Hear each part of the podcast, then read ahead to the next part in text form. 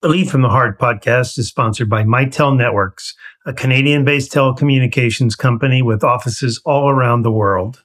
Mitel's goal is to create a company culture that inspires courage, empathy, and kindness, and it seeks to be part of the global movement to build humane workplaces where people want to come and do great work.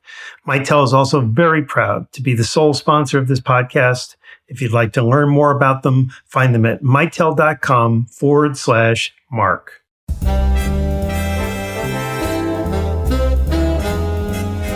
Hello, everyone. This is Mark C. Crowley, and you're listening to the Lead from the Heart podcast. Just a few years ago, the Thinkers 50 organization named my guest today the greatest leadership thinker on the planet. As a quick aside, this year's recipient was Harvard Business School professor Amy C. Edmondson, who's been a two time guest on our show. But back to Roger Martin, he is a professor emeritus at the University of Toronto's Rotman School of Management and the author of a new book Forbes magazine named one of the 10 must read career and leadership books for 2022. Throughout a career of advising CEOs at some of the world's most successful companies, Roger Martin noted that almost every executive he talked to had a what he calls a model, a framework, a way of thinking that guided their strategy and activities. And he also noted that these models tended to become automatic, instinctive, so much so that when one didn't work, the typical response was just to apply it again with greater enthusiasm. And this idea that managers tend to double down on the execution of a strategy rather than evaluate if the plan itself is flawed is just one of the ways he believes managers must change their leadership thinking. In his book, Martin cites an Ernst & Young survey which found that 81% of executives believe that data should be at the heart of all decision making. And while MBA programs have been trying to turn management into a science for the past six decades, Martin argues that data implies certainty, something no leader can rely on. And in his words, quote, creating great choices requires imagination rather than data. A purely scientific approach to business decision making has serious limitations. Martin's book is called A New Way to Think Your Guide to Superior Management. And we've invited him to share several more ways leaders like us must change our mindsets about numerous aspects of workplace leadership. And with that brief introduction, let me welcome you to the podcast, Roger Martin. Hey, it's great to be with you, Mark. Looking forward to it. Well, thank you. I don't remember the last time I had a guest calling in from Hawaii, so aloha. Let's get right to your book. Right at the beginning, you say that whenever managers find that their model, in other words, their way of thinking, implementation, their practice isn't producing the desired outcome, they almost automatically assume that the model wasn't applied rigorously enough. And so they double down on their efforts rather than put their entire model into question. So let's start with this basic yet extremely important example of why you believe leaders need a new way of thinking. Well, an example would be shareholder value maximization. So that came into being in 1976, really, so almost 50 years ago, when there was a theory, a model that said you should maximize shareholder value. And the way to do that is to give your CEO and senior executives stock based incentive compensation. And so that was a model. And the idea was, and all models to get accepted have to sound good, right? So it was, well, if the shareholders do well, then management will do well economically. And if they do poorly, they'll both do poorly. So it aligns the interests of management and shareholders. And that sounds great. But if you look at have returns to shareholders improved in the period following 1976 versus the period before it, the answer is definitively not. There's no noticeable change.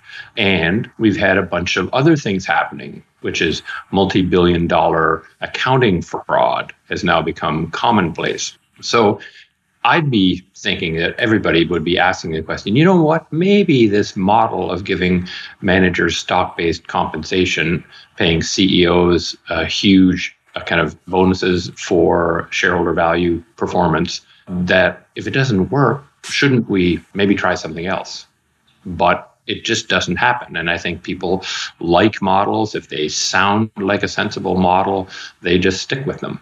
And that is bad for everyone involved. Well, we've lived with this model for a really long time and, you know, 45, 50 years. And I do want to make sure that we all understand what you're saying because if there's been this corporate focus on shareholder value, the stock market is at all time highs right now. So when you say there's been no noticeable change in success, couldn't CEOs argue that it's been very successful? In other words, what are the metrics? The metrics are just returns to shareholders over long periods of time and the returns to shareholders post 76 are not better than they were pre 76. So yeah, the stock market happens to be high now, and that's great. I'm glad. I'm glad all the pension funds have got more money in the coffers. But you would have to have some demonstration that there was a statistically significant jump in performance of shareholders after we moved to heavy stock-based compensation, and there isn't. I didn't know that. That's actually very helpful to know. So, one question I have for you before we move on is how can you apply what we just talked about to the individual manager? Meaning, they have a strategy, doesn't pay off, and they double down on the strategy rather than look at maybe my model isn't the appropriate one and we've got to revisit that and approach it from a different way.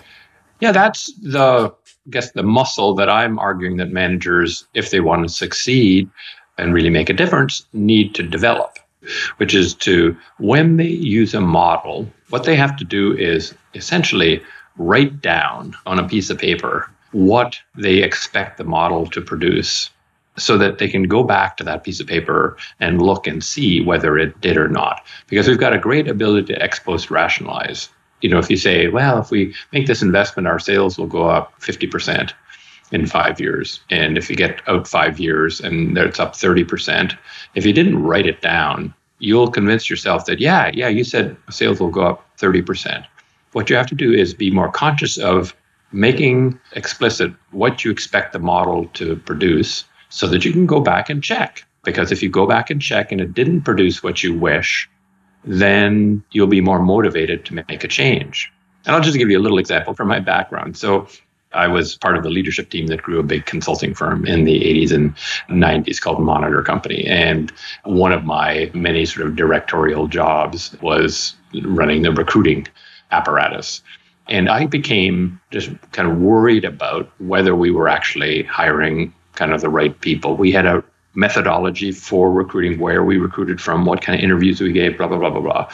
And so what I did with the recruiting folks is after we recruited a class of MBAs, I said, I want us to force rank them in terms of our likely prediction of likely success as a consultant from one to, I think that year we hired 50 or something, one to 50. And what I did is I took that list, we got came to consensus, and here's the list put it in my desk, didn't look at it for three years, tried to forget actually what was on the list so it wouldn't influence anything about behavior. And then after three years, we had objective measures of performance. I went back and checked whether there was any correlation between actual success and predicted success. And there was none. In fact, if anything, there was a negative correlation. The farther down on the list you were put, the more likely you were to succeed. And that enabled me to say, this isn't working. What we think we're finding, we're not finding. And we might as well have a chimp throwing darts at a dartboard with people's resume pictures on the dartboard as choosing. And we totally overhauled our system and did recruiting entirely differently. Yeah. So let's go into that. So, what did you learn? In other words, how did you recruit differently? And then I'm going to give you a second question, which is the exercise that you're going through. Does it necessarily need these three to five year windows, or can we be evaluating our process sooner? Sure, sure.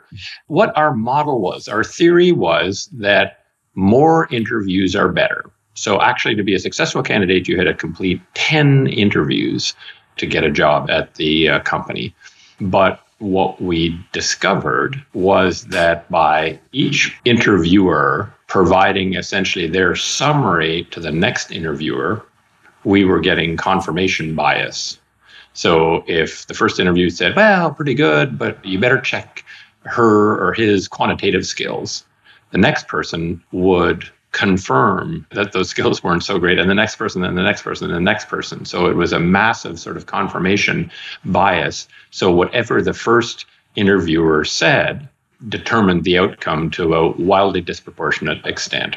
And you could see it if you looked at the notes of each successive reviewer and typically, the first reviewer was a junior screener type. Yeah, right. With the least amount of experience, the least amount of perspective, and now they're steering the next nine interviews. Exactly. And so we changed to a system where we had a very senior person do the first interview for starters to provide more intelligent screening. And then nobody down the line of interviews got to have any feedback from the person before. They were just told that this is what we'd like you to explore. And you just sort of segmented out, you know, I'd like you to explore kind of their quantitative skills. I'd like you to explore their interpersonal skills. I'd like you to explore how interesting or not their background was. So it wasn't because we had some issue, it was each person was assigned something different to explore. And our performance went way up in terms of ability to predict success.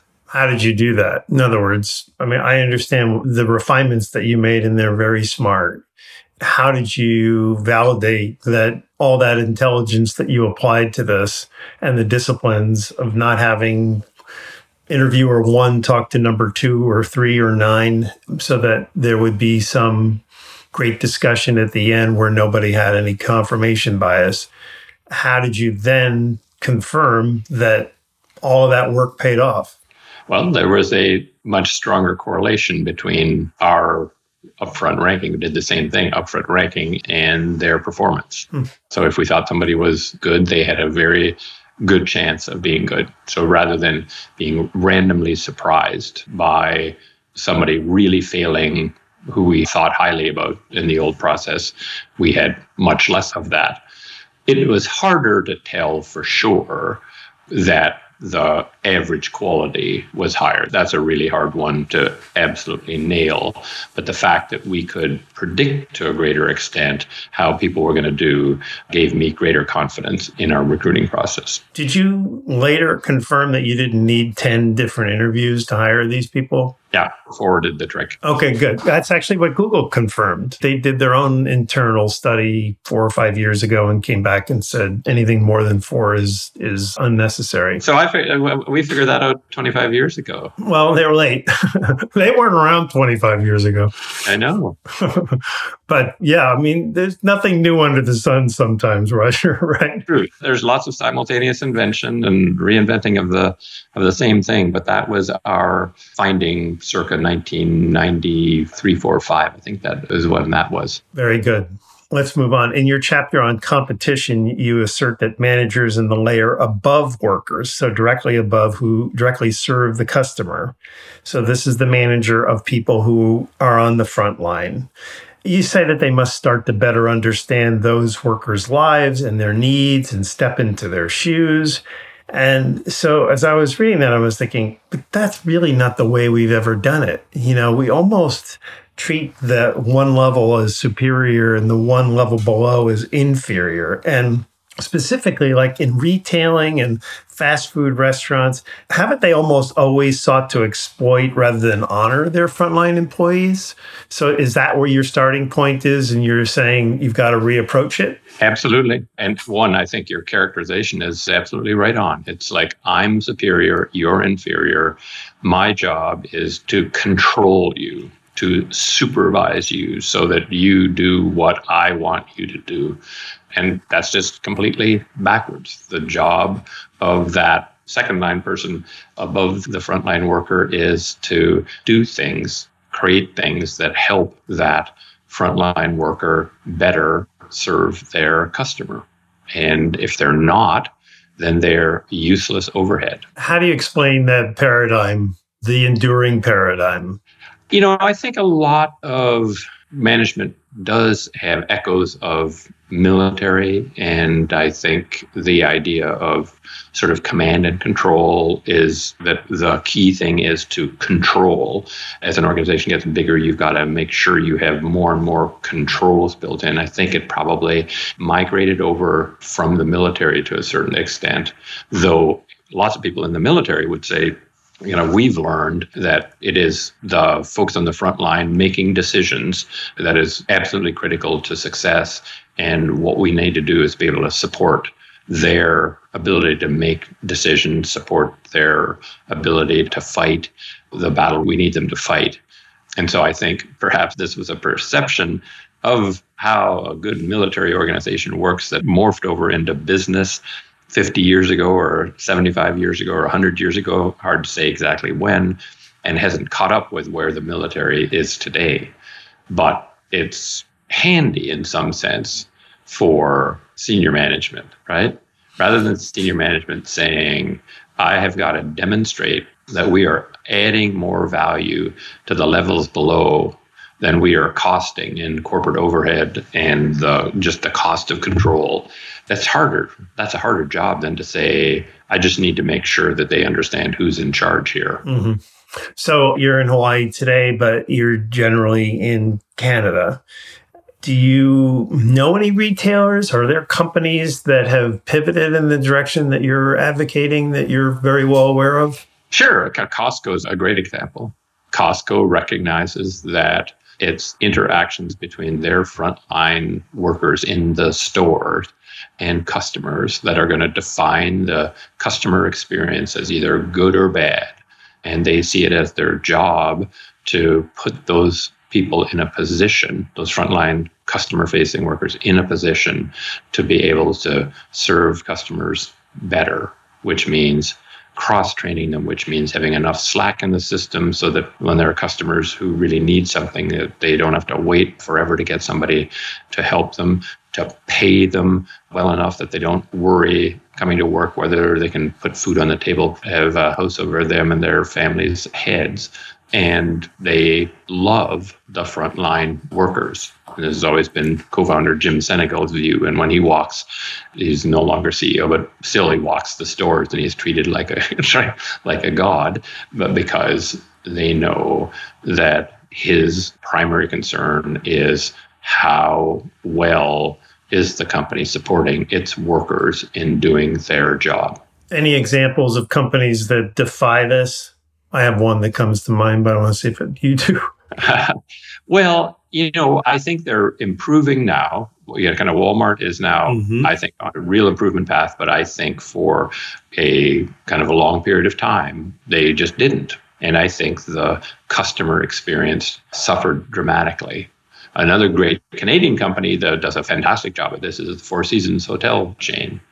There is, again, a real focus on that frontline worker is going to make all the difference in the service quality experienced by the guest. And so we've got to help put them in a position, provide them tools that they can make sure that on the spot they can make decisions and serve guests well.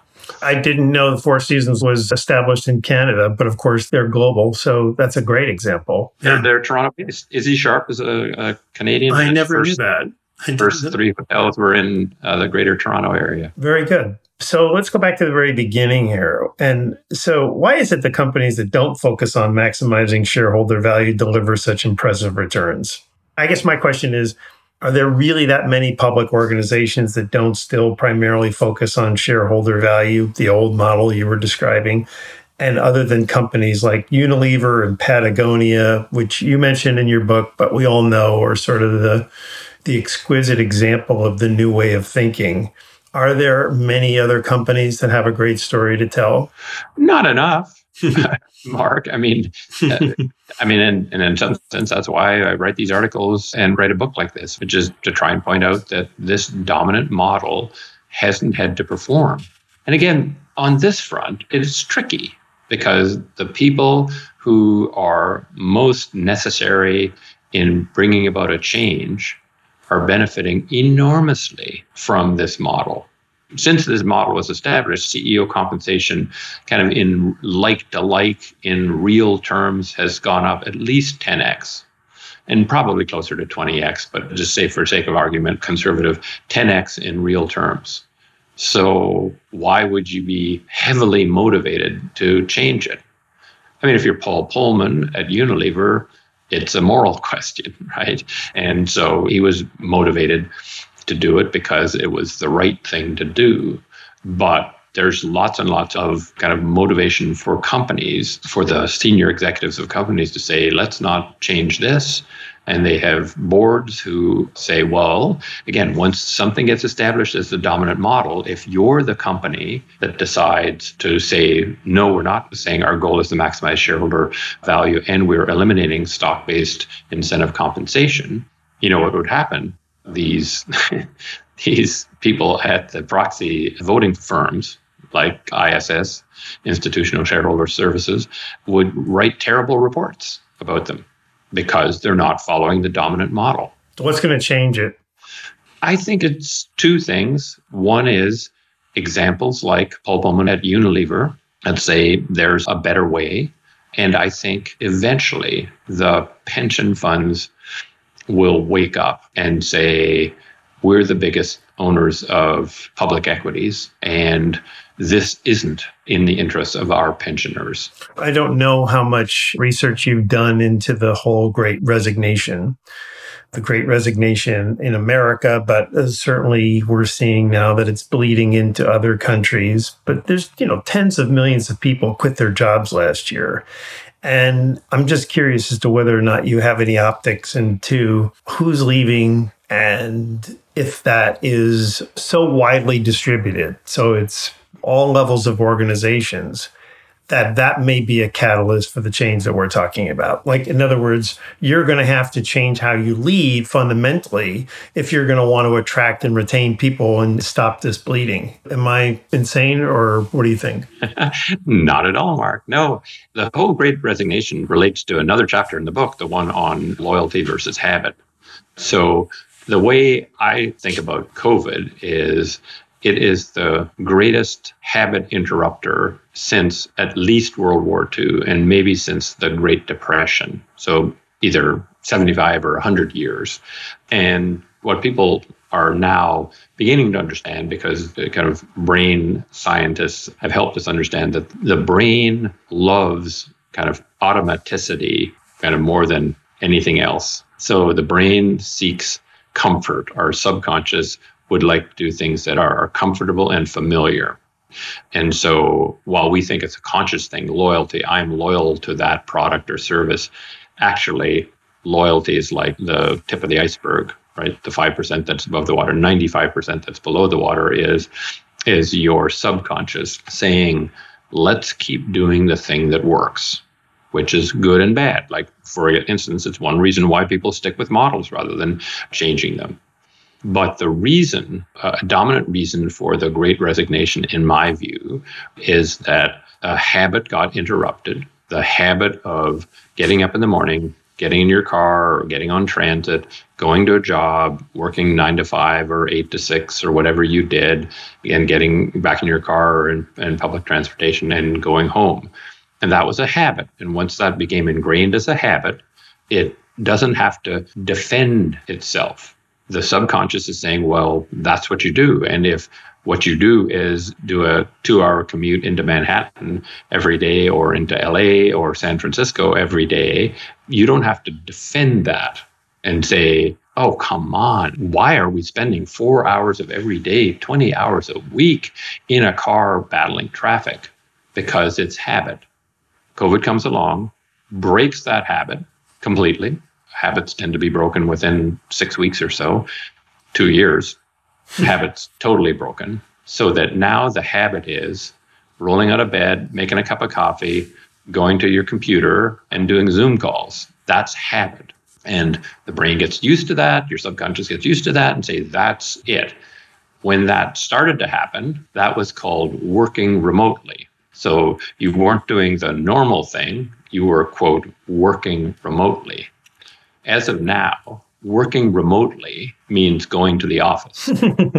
right? That's yeah. that's the new remote. Mm-hmm. And that's what the subconscious says.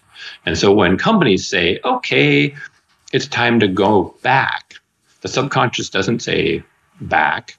The subconscious says, "Oh my god, they're asking us to do a completely new thing that takes me completely out of my comfort zone."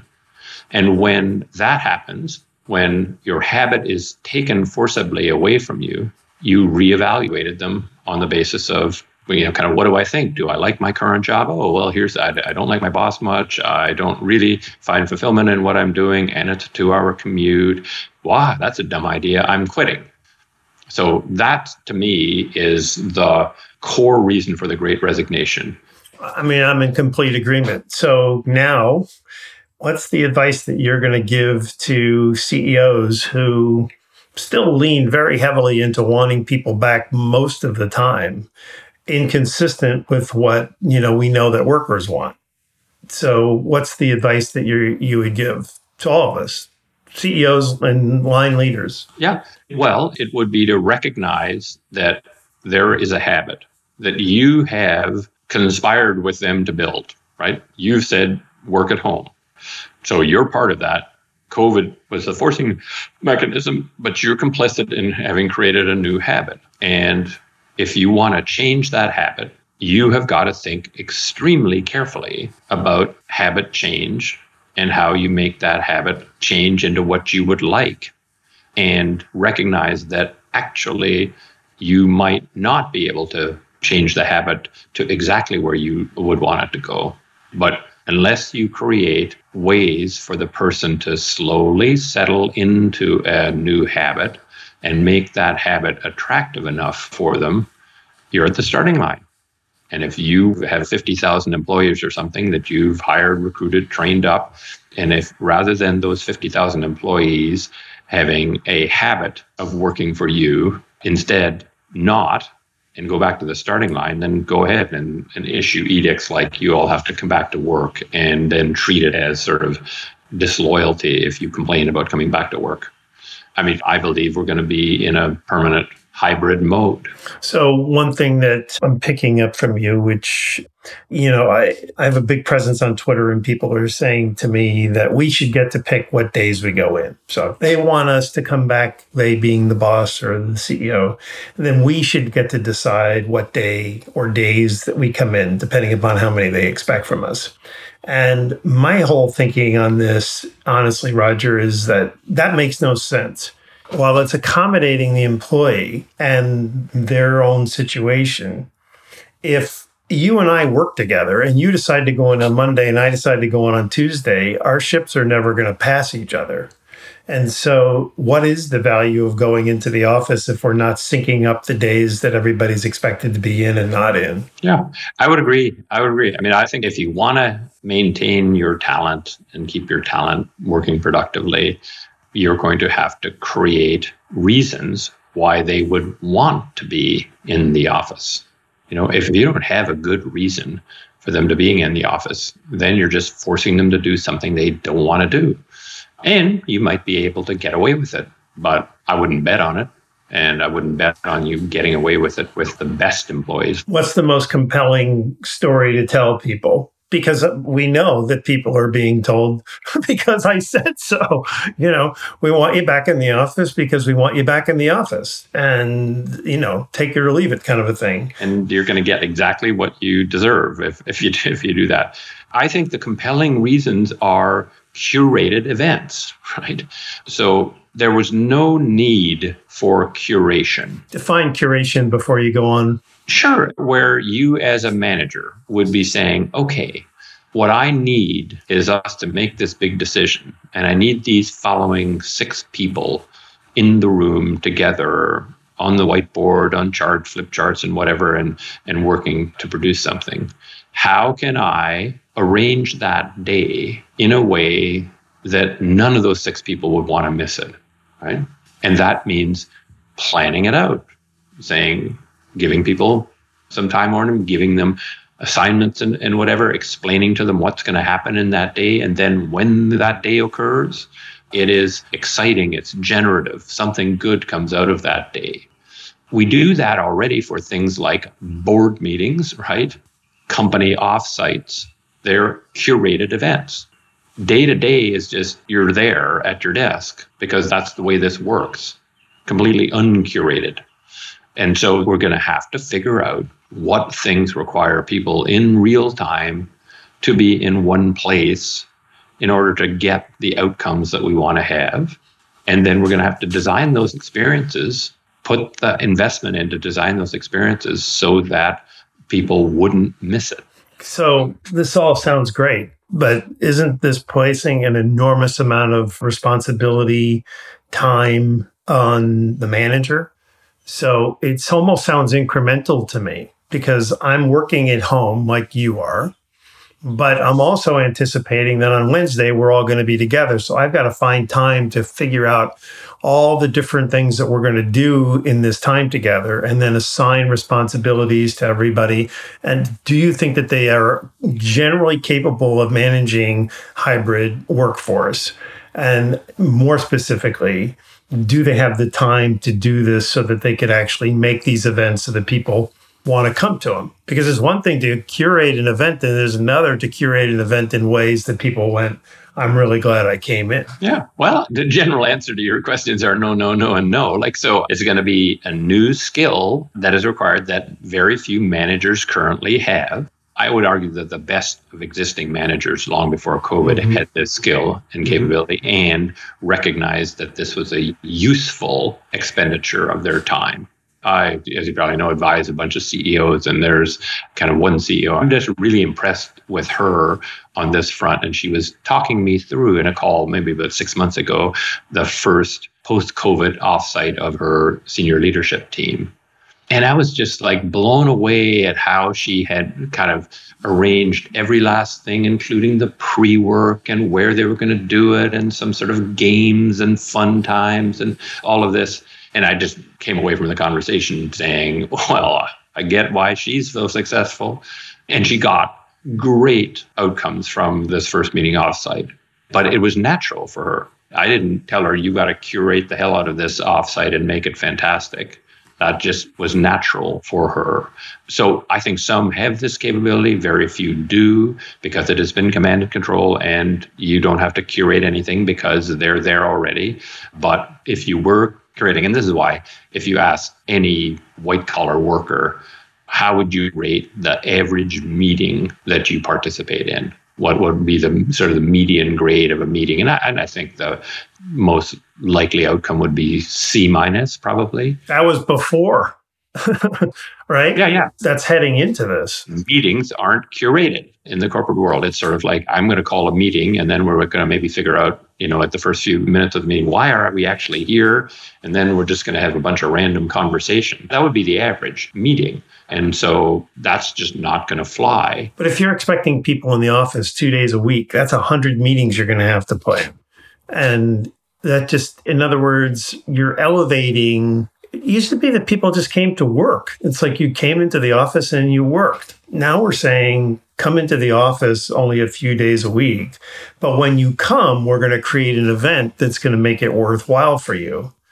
And it strikes me as very high bar for a lot of managers. So if I say to you, Roger, I want you back in the office, but when you come in, we're going to have meetings that are going to be curated and they're going to be wonderful and they're going to be really great opportunity for us to connect. And if I don't deliver on that every single time, then you're going to come back to me and you're going to say, Tell me again why I'm coming into the office at all. I just think it's going to be a real challenge to defend that if we elevate the expectation of the manager that way. Yeah, yeah. But Mark, I mean, you got to ask what's the alternative? right? The alternative is all those people resign. Well, but then there's a structural problem because in a lot of organizations, and this I think goes back, and I'm I'm really interested in your confirming or denying this. My assessment is that when we go back 15 years ago, 12 years ago to the Great Recession, that after that happened, that what a lot of companies did was to double up the expectations that their managers had where they were trying to run lean the organizations. And so they said to the manager, we need you to manage, but we also need you to be an individual contributor at the same time. And I don't know that we ever unwound that. And so if we're completely re architecting the expectations of what the days in the office are going to look like, then you've got to give managers sufficient time to figure that out. And if they're an individual contributor, they're never going to have that because they're still being accountable for individual results separate from what the team is doing. So, am I right? And what advice would you give to organizations in terms of thinking about how you're going to have to structure the expectations of your management team going forward? Yeah, I mean, I guess, Mark, my views of what I call the decision factories. So, what do people in these office towers do?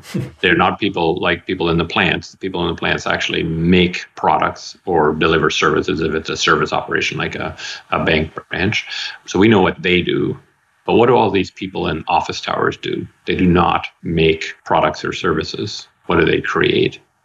And the answer is decisions. They're decision factories. And they've now become the biggest part of the wage bill of most large companies. And there's this interesting productivity change that happened. So until the early 80s, productivity in America marched forward at 3 to 4% a year, right? Productivity improvement. And since then, it's been like 1 to 1.5% a year. But if you do studies on service operations and manufacturing operations, you find that the productivity is increasing at 3 to 4% a year, just like it always did. So it begs the question how the hell do we get 1 to 1.5% productivity increases, right? How does that math works? Well, the only way the math works is if there is zero productivity increase in the decision. or negative. or negative. It could be negative, right? It, it's either zero or negative, right? So my view is and what happens if your product or service factories aren't increasing productivity at 3 to 4% a year you go out of business basically right? Because if you do 3 to 4% a year for 20 years you leave the company that has had zero productivity increases in the dust. So the only saving grace for the decision factories of america is that they all suck. So you're not disadvantaged if your decision factory is pathetic at making decisions efficiently, effectively. So this is a long answer to your question, but there is such room for productivity enhancement in the decision factories. Huge room. So where's the manager going to get the time to curate meetings by stopping doing all this stupid ass stuff that goes on in decision factories today? right? Where you come to a meeting, you have 10 people in a meeting all day long and, and you don't come up with a decision, right? That's a defect in the process. That's rework. You have to come back and do another meeting the next week. That's just rework. That's like you build a car and then you have to tear it down apart because you you did it wrong and have to build it back up. We have rework. We have a kind of inventory lying around, like inventory are kind of you know reports and analyses finished goods inventory are decisions that we supposedly made, but nobody does anything with them. So, what we need to do is see managers say, in this new world, how can we make the decision factory work so much better? And that's going to take more time on having awesome meetings than having another stupid ass meeting. okay. Well, I did not anticipate that we were going to go into this, but this couldn't be more topical right now. And I'm hearing from people on Twitter back and forth. I happen to believe in hybrid. I don't believe in 100% remote. I think people need connection. I think teams and organizations need connection. I think those connections are what make remote working possible long term. But there are plenty of people that disagree with me who think, you know, we should never have to go back because managers don't make it worthwhile. And I can do my job just as effectively at home. And so, you know, this is just holding up the old way as opposed to embracing what we've already proven can work. And uh, you've given me some very good ideas in terms of how we might want to be thinking about this, particularly around the whole issue of habits and the psychology and emotional sense that people have about being asked to come back to work. It's like completely reinventing what they were doing, even though we think well, you should remember what it's like to come back in the office. You used to do this for your whole career, but you've clarified that in a very unique way. So thank you. Oh, you're welcome. And there are two relevant chapters in the book on this. One is on habits versus loyalty, and the other is on the decision factories and how to think about running a decision factory. Now, both of those chapters were written long before COVID, but COVID just brings to the fore some of the things that managers need to think about more today. It's more urgent that they get thinking about them. I mean, I, for one, am happy about the great resignation. I really am. I'm happy about it because people are making choices and not running on autopilot. And it's going to force businesses to up their game in ways that will make them way better, way better. There's no no question in my mind that this is a forcing mechanism. And one thing I would I'd say on this too is that there are going to be all sorts of models. Kind of one of my clients, which is a tech company, been around long, long before COVID, is 100% virtual. It always has been. Everybody in the company works remotely and they are very successful. Am I saying that that's what companies should do? No. But what I'm saying is there's a wide array of choices you can make on this front. And right now, the only bad choice is ordering your people back to work. That's just bad. And I would say that to any CEO who, says it, I'd happily argue with them if they if they say they it's so important for them. I'd say, well, if if it's so important to have people working together in the office, then you're screwed because you're going to order them back and they're all going to quit. And so if those people were so important to you, you're screwed. Well, I want to talk about workplace cultures, and you say that they can only be changed by altering how people actually work with each other. So, in light of this conversation, you know, how do you sustain cultures when people are working remotely? Describe what you mean and explain how leaders can influence employees to begin behaving differently and establish new norms. Sure, sure. So the most typical models for changing culture are to have some new CEO come in and say, mandate this is going to be our culture or you do something with the formal structure. Uh, Are we going to change our culture by pushing decision rates down, decentralizing, flattening, or whatever? And in my experience now, 40 years of watching this, those things don't work at all. If you actually want to change culture, what you have to do is change how you, the CEO, work with other people. Because Kremlin watching doesn't happen only in Moscow right? It happens in every organization where people watch very closely how senior leaders in the company interact with other people. So if a senior leader says, hey, don't come to me with problems, come to me with solutions. So if somebody comes to them with a problem, they beat them up, let's say publicly in a meeting for not having come with a solution. You will have a culture that says, never talk to your boss about a problem hide the problems for as long as possible because if you come to your boss with a problem, he or she will beat the crap out of you. Then everybody else throughout the organization says that is the norm. That is now kind of clearly has been sanctioned by senior management. That's what senior management actually does. So that is explicit sanctioning of that. And so anybody else in the company can have that. And that becomes your culture. If you want to change that culture, that same CEO, next time somebody comes with a problem, say, okay, you know, I like solutions better than problems, but I'm sure as hell happy that I know this problem exists. Now, how do we tackle it? What amount of that problem can you tackle? And what amount of that problem do you need my help in tackling? Let's figure that out, and we'll be on a path to solving that problem. People will all watch, and the culture will become, you know, it's better to have solutions than problems, but if you have a problem that's bigger than you can solve on your own, it's way better to tell your boss that you're in that situation because chances are he or she will constructively figure out who's going to solve that problem and how. Then you'll get that culture. And there's no other way to get culture change. Very good. Thank you. I'm glad I asked that. Everyone, let's take a very quick break here and we're going to return with the heartbeat round. A quick reminder that Mitel Networks is this podcast's sole sponsor because it fully embraces our message of empathy, compassion, and caring as a means to elevating workplace leadership all around the world. Mitel also loves the upcoming Heartbeat Round segment and invites you to learn more about them at mitel.com forward slash mark. Roger, we have a tradition on the podcast where we ask our guests a few quick answer questions, and we hope will give us a little greater insight into your personal influences and life philosophy. We call it the heartbeat round because we want you to answer each question in a heartbeat. Are you up for this? I most certainly am. That sounds like fun. All right, wonderful. Something every manager should do to ensure their employees remain committed. Treat each of them as an individual, not as a member of a class. Trait you most admire in other people. Uh, reflectiveness the ability to reflect on what they've done, how they've thought, to see whether there isn't a better way to think or a better way to do something. Magazine or newspaper you never miss reading? You know, there is none.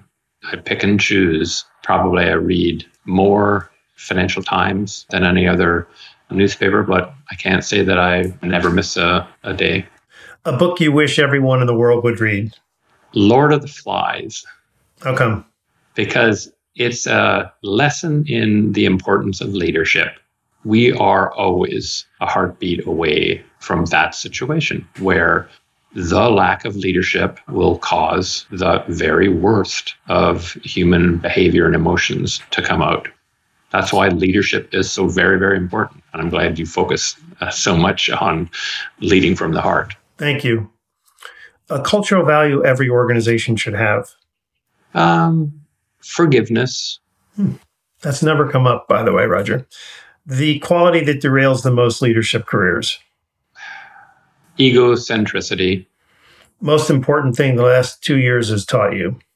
Resilience. Yeah. This has been very, very bad, but people have been resilient. The economy has been resilient. Humans have a high level of resilience that we can count on your synonym for the word heart? Um, care. That's actually a great answer that no one's ever come up with as well. And very interesting. One valuable insight you gained specifically from writing your book. The idea, as I wrote all the chapters, that this is a question of ownership. Do your models own you? And they do if they don't have to perform and you feel obligated to keep on using them. Then that's as if they own you versus you owning them you'll put them to work. And if they don't work, you replace them. So that sort of came clearer as I wrote the book. Something you think everyone should do at least once in their life?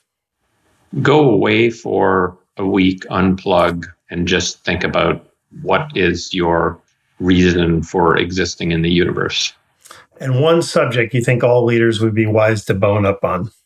Philosophy thoughtful and provocative answers there, Roger. So thank you for going through that with me. it was fun. Well, they're great answers. So thank you. Before you go, you have 14 different chapters in your book. I read them all. 14 different ways of thinking differently about management. And so, is there any one that we didn't discuss that you want to emphasize for our management audience? Well, I would say the book is modular in the sense that if you've got an issue that's vexing you about some aspect of management, chances are one of the chapters will have hopefully practical, actionable advice for you on how to change your model to a model that'll get you more of what you want. This is all about you. I want you as a reader, you as a manager, to have more powerful models to get done what you want to get done. It's not an advocacy to say, I think you should manage this way. It's more if you want to get done something that's important to you, what's the model that will get you closer to that? Very good. Thank you so very much, Roger Martin. On behalf of my podcast audience, I really appreciate you joining us. Mark, it's been a pleasure. Thanks for taking the time with me. And best of success with you and your book. Thank you. Before we say goodbye, I wanted to make sure that you knew that I have a big presence on Twitter, LinkedIn, and even Facebook. So if you're not already doing so, please join me at any of these platforms where I love discussing leadership and the lead from the heart philosophy specifically. Our brilliant theme music is the jazz classic Take the A Train, written by Billy Strayhorn and is performed by the extraordinary BBC Big Band Orchestra. As always, I want to thank my wonderful team Ken Boynton, Susan DeRoche, Randy Yant, Carrie Finnessy, and my producer and sound engineer, Eric Oz. And I now leave you with my two consistent reminders. Number one, when you lead from the heart, your people will follow. And number two, love your people. This is Mark C. Crowley thanking you for listening and signing off for now.